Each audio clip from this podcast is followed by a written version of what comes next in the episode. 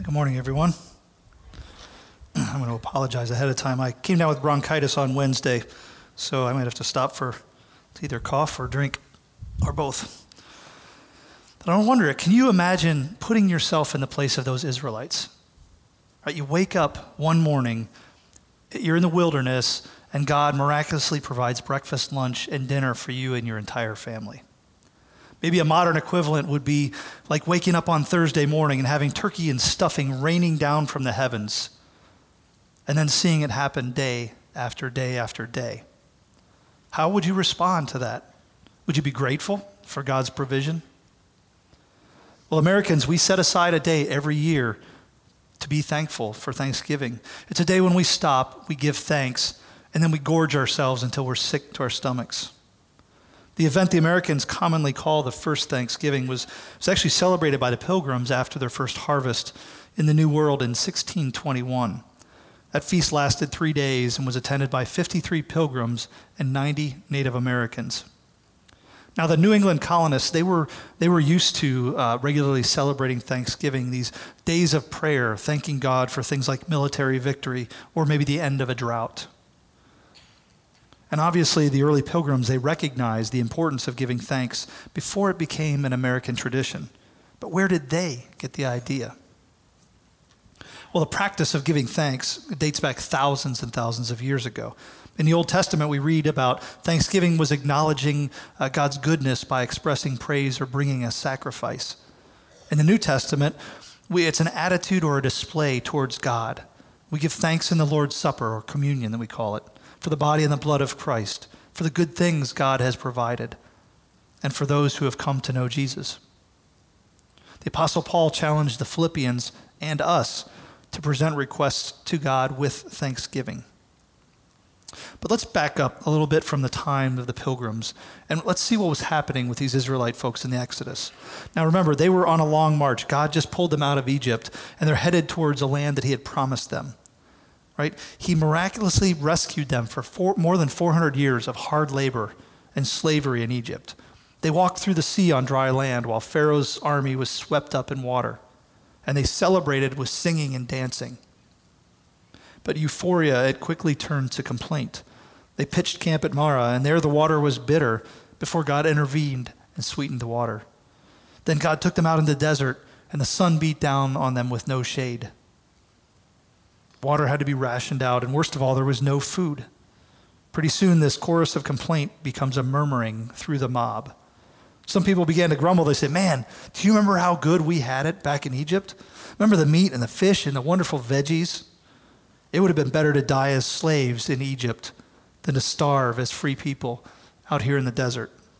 Now remember, it's only one month, just 30 days since the Israelites saw God beat up on Egypt with 10 plagues.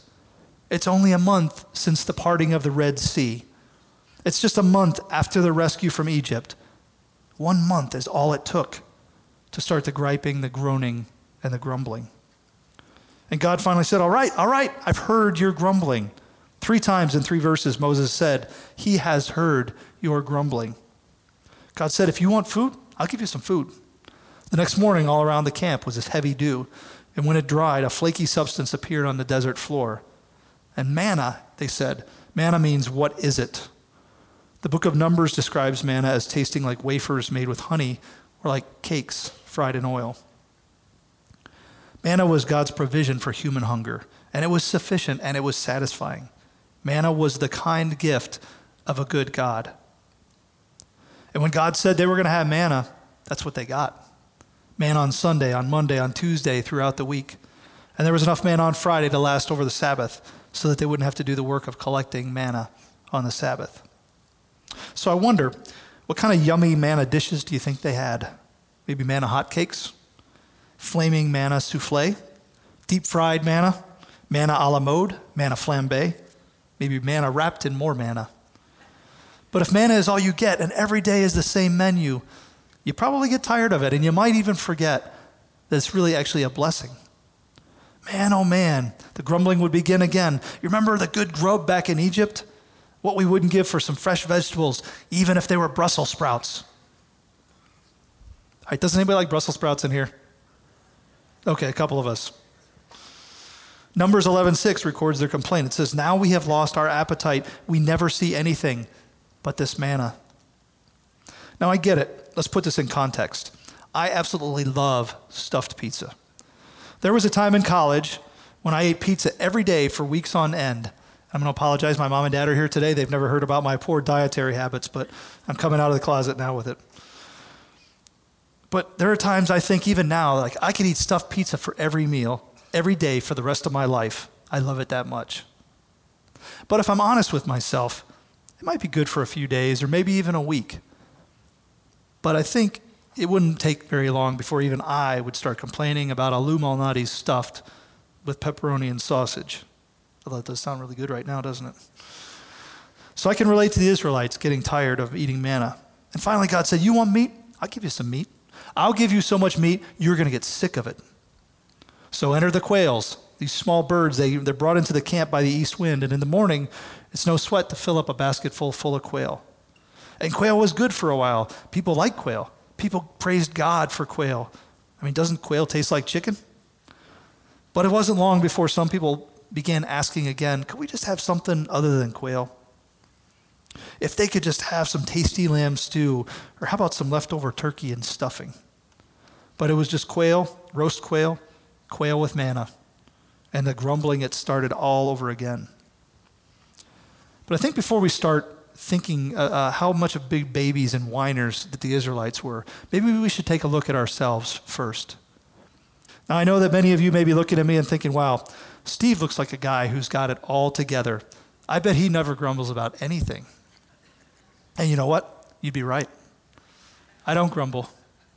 No, I actually take it to the next level. I flat out whine and complain. As I was sitting working on this message a week ago, all I had to do was reflect on that very morning that I was writing about how many things I complained about. When I woke up, my knee was really sore, and so when I got up, I griped about it. And instead of thanking God for another day and the fact that I can get physical therapy for my knee, instead I complained about the pain in my knee.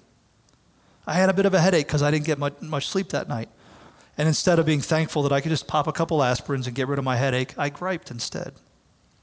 I had some chores to do around the house that day, and instead of being thankful that I actually have a home to maintain, I grumbled. I looked at a stack of medical bills that needed to be paid, and instead of being thankful that we live in a country with incredibly good health care, I grumbled about how much I had to pay out of my pocket. Now, before you all start looking at me and thinking what a whiner and complainer that I am, I want you to take an honest look at yourself before you start launching too many barbs in my direction. So take a look over your past week or maybe just the past 24 hours. Did you grumble, whine, or complain about anything? Now, come on, be honest because God is watching. So I'm going to give you just a couple seconds. I want you to make a quick mental list of the things you've complained about in the last 24 hours.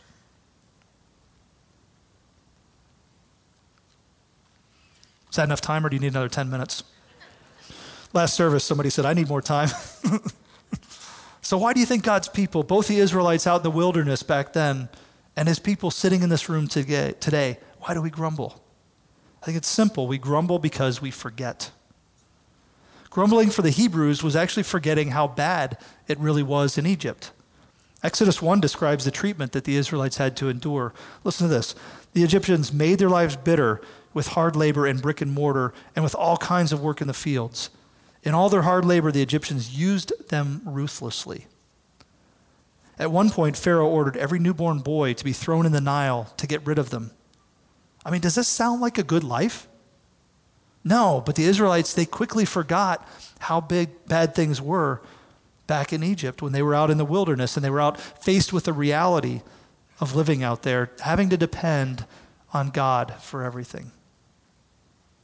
For the Israelites, grumbling was forgetting how much they wanted out of slavery. It was forgetting God's promise of a new land. For us today, I think grumbling it's forgetting God's care and his provision for us. It's taking our eyes off the hope offered by God's promises. Grumbling can be selective forgetfulness, remembering only the good in the past and forgetting its trauma. This is like kind of the folks who long for the good old days, but they forget the way things really used to be. And here's the interesting thing the good old days were probably not really as good as we often remember them to be. In 2011, the Psychology Today article uh, titled The Good Days, uh, the, the Good Old Days Were Awful by Loretta Graziano Breuning. She says this Thinking about the good old days triggers neurochemicals that make you feel good. You might reach the conclusion that life was better in the past. But if you had actually lived in the past, you probably wouldn't have liked it. I mean, let's examine these good old days, hundreds or thousands of years ago. Your spouse would have been chosen for you. Your parents would have chosen ben- partners that benefited them. You would have felt dirty all the time. Without hot running water or toilet paper, you would have had that camping trip feeling every day. Your food would have been laced with vermin droppings, and your drinking water would have brought you intestinal worms. You would have lived in constant fear. Death would have snatched those all around you, and people would explain it with wild theories that made it that much scarier. You wouldn't have left your village because it was too dangerous. Home wasn't safe either because of invasions, famines, and routine domestic violence. Today we're safer and cleaner and freer to choose our marriage partners, but people are still convinced that things are awful. Why do you think people think life is better in the past? Well, she lets us know that because our brain focuses on what we don't have, and it takes for granted what we actually do have. If you feel, maybe you feel like you lack, um, say, maybe more unstructured time to just kind of hang out and to hang with friends and chat. And then you imagine people living back then that they had all these kinds of times to hang out and chat. Things are going to look better back then, aren't they? regardless of the facts. When you think you lack something, your brain, it rings an alarm that says your survival is threatened. Now, obviously, lacking hanging out time is not really life threatening, but if it's the biggest deficiency on your mind at this time, then your brain is going to process it with the same equipment that confronts your survival challenges. These things you feel uh, you lack feel urgent, while the lacks of the past, they're just a historical concept. And pain, it gets the brain's attention immediately. Pain was a big part of daily life in the past due to hunger, injury, disease, and violence. But today we experience less physical pain, so social pain now gets our attention. An experience, it, it, it, triggers more neurochemicals than just reading a historical fact on a page. Let's have a modern example. If you walk in today to a neglected public restroom, it will probably trigger some disgust and it will trigger much more disgust than reading about the pit toilets, the chamber pots, and the open sewers of the past, because you have a real sensory experience of today's dirty bathroom. And so today's suffering seems more intense than the suffering of the past because you can experience it directly. People believe life is more stressful these days because we can't actually feel the stress that happened back then. So the author, she suggests we might want to, how do we might want to look at the good old days. When life is frustrating, you can take comfort in thoughts of a glorious past. And when you do, you are stimulating happy chemicals that are real. That makes it easy to believe that a better world lies in other times and places. So if you want to go live in fairyland, just stimulate your brain with those chemicals and you're good to go.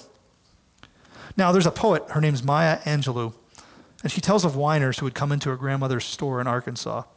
And she would, her grandmother would ask each customer, she said, How are you doing today?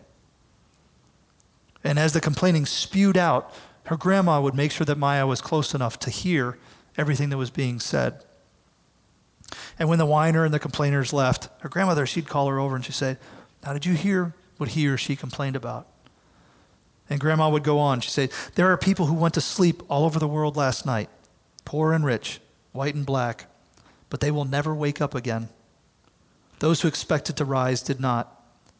And those dead folks would give anything, anything at all for just five minutes of this weather or 10 minutes of that plowing that he or she was grumbling about. So you watch yourself about complaining, Grandma said.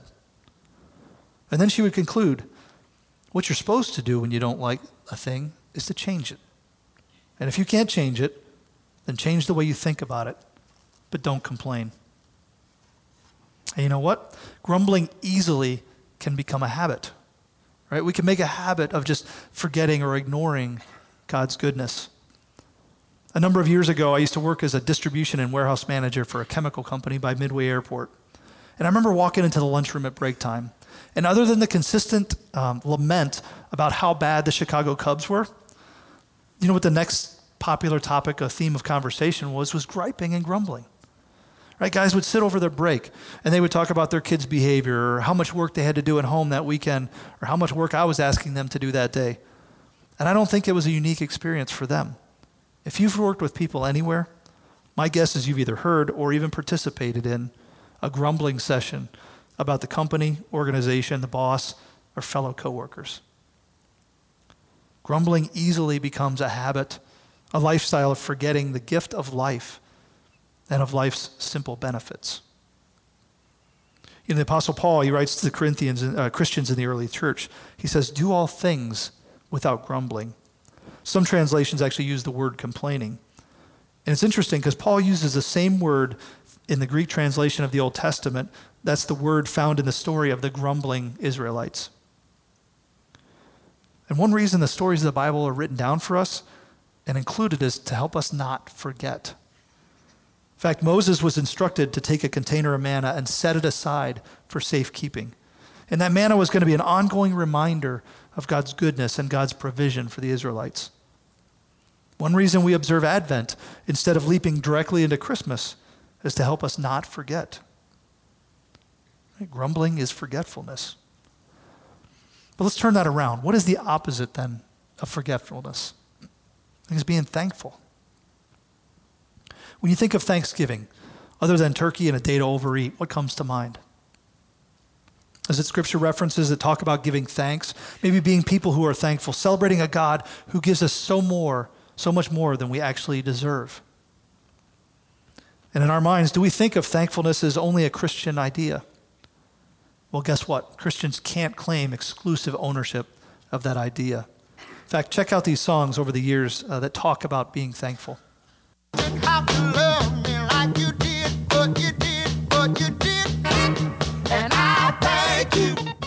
Thanks to you, it will be done. For you to me are the only one. Give thanks and praises so high. Thank you for hearing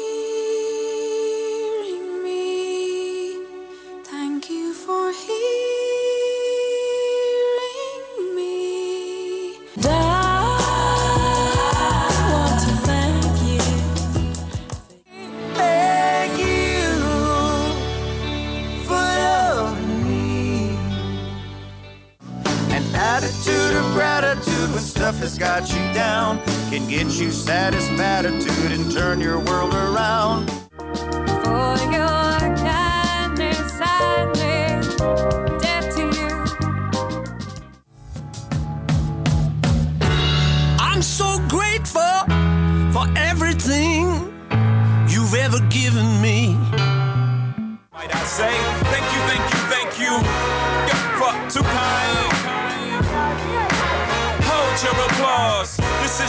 Song, not mine.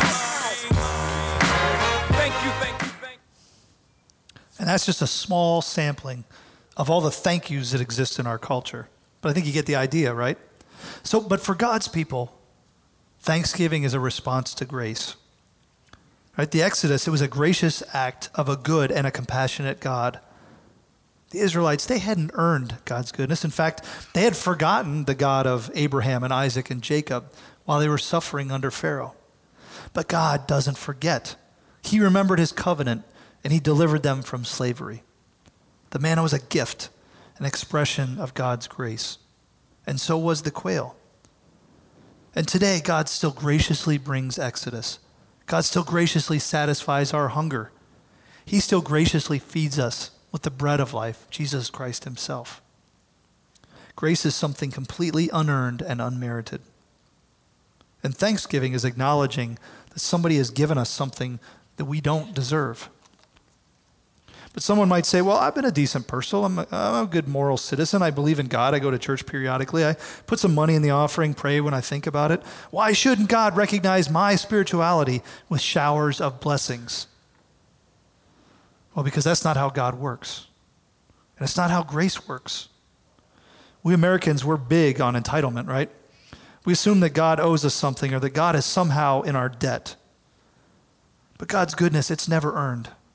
If it were earned, it would be barter, not blessing. This entitlement mentality, it never leads to thanksgiving. When we think we've got something coming to us, what is there to really be thankful for, right? And why not grumble then when we don't receive what we think we deserve? There's a preacher, his name's Warren Wiersbe, he once observed this Thankfulness is the opposite of selfishness. The selfish person says, I deserve what comes to me. Other people ought to make me happy.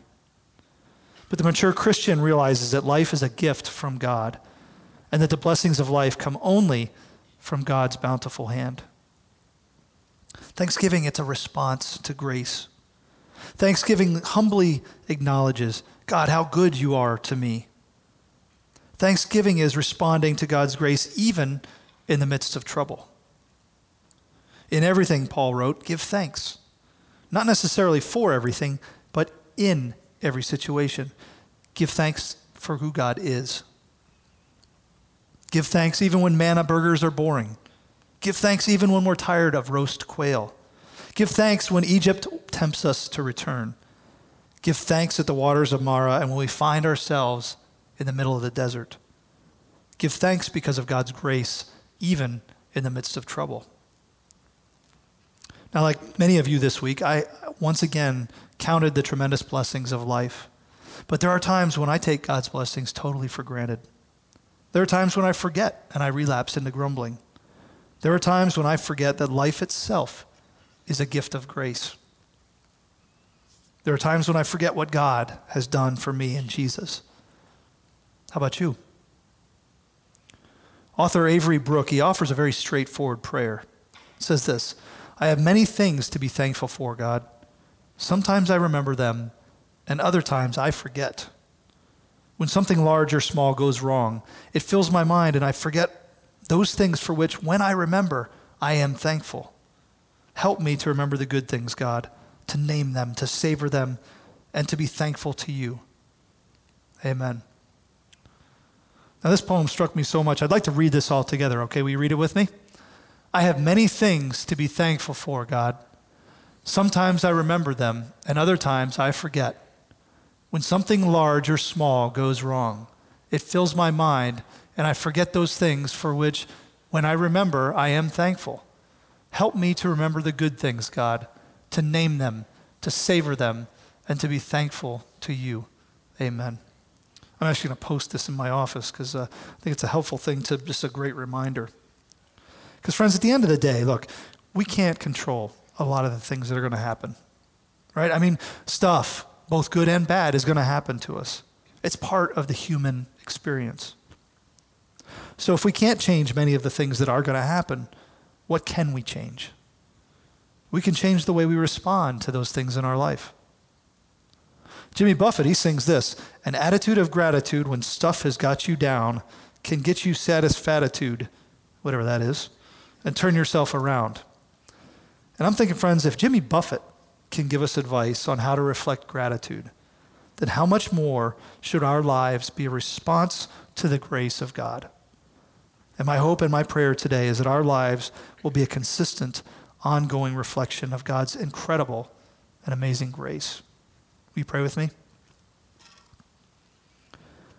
God, we readily recognize this morning that, um, that sometimes we are people who are thankful, and many more times, Lord, we are people who are not thankful. That we forget, that we forget your goodness, that in, in, our, in our culture of self sufficiency and so much stuff, so much everything, that we forget whose hand it ultimately comes from. We forget your gracious hand that feeds us each day, who sustains our life. God, in those times, forgive us. Help remind us, draw us close to you again. Remind us of your goodness and your grace. Lord, for your grace that was extended when you sent your one and only Son, Jesus Christ, to come to earth, to do something that none of us can do for ourselves, to come and to save us, to offer us eternal life, to offer us a gift completely free, a gift that we can't earn, a, can't, a gift that we can't be good enough to get. God, we recognize there is nothing we can do to earn your favor. It is by grace that we are saved. It's by your amazing grace through your Son, Jesus Christ. It's in his precious name we pray. God who calls us below will be forever ours.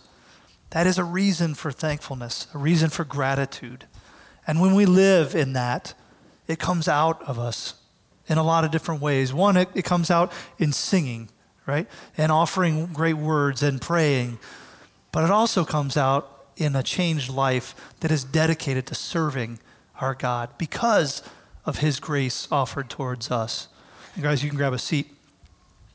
Each year, um, we have the chance to take, to take our worship out out and, and we every day we have the chance to do it. But every year in a big way at around christmas time we've participated for the last number of years in this thing called advent conspiracy. And so it's our chance to take our worship to make it tangible and to take it out. And so this year's theme of advent conspiracy is turn your christmas upside down. So let's take a look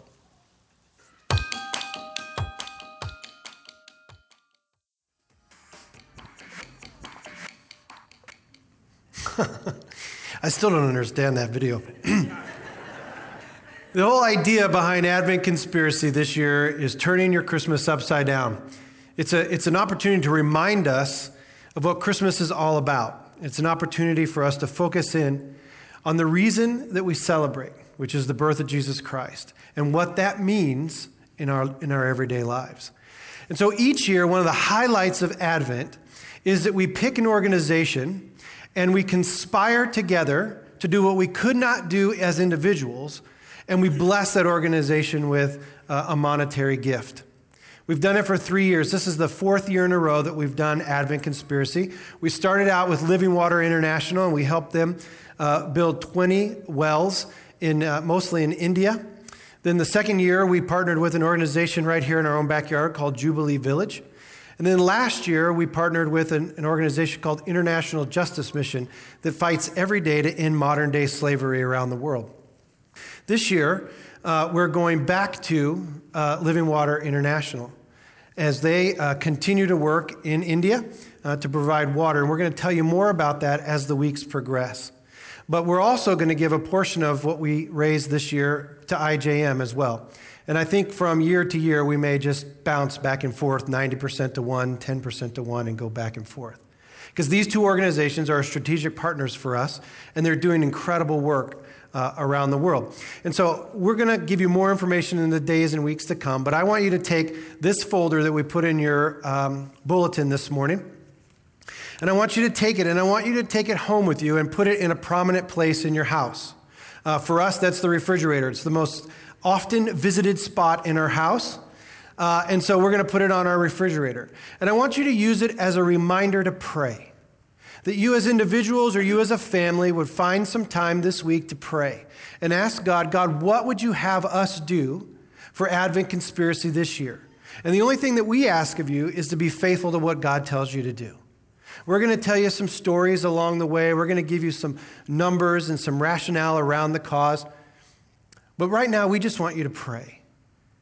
I mean, this is the highlight for us of our Christmas season. Last year, we raised $114,000 for IJM. And I personally have seen the work that they're doing in India and in other parts of the world. And it's incredible stuff.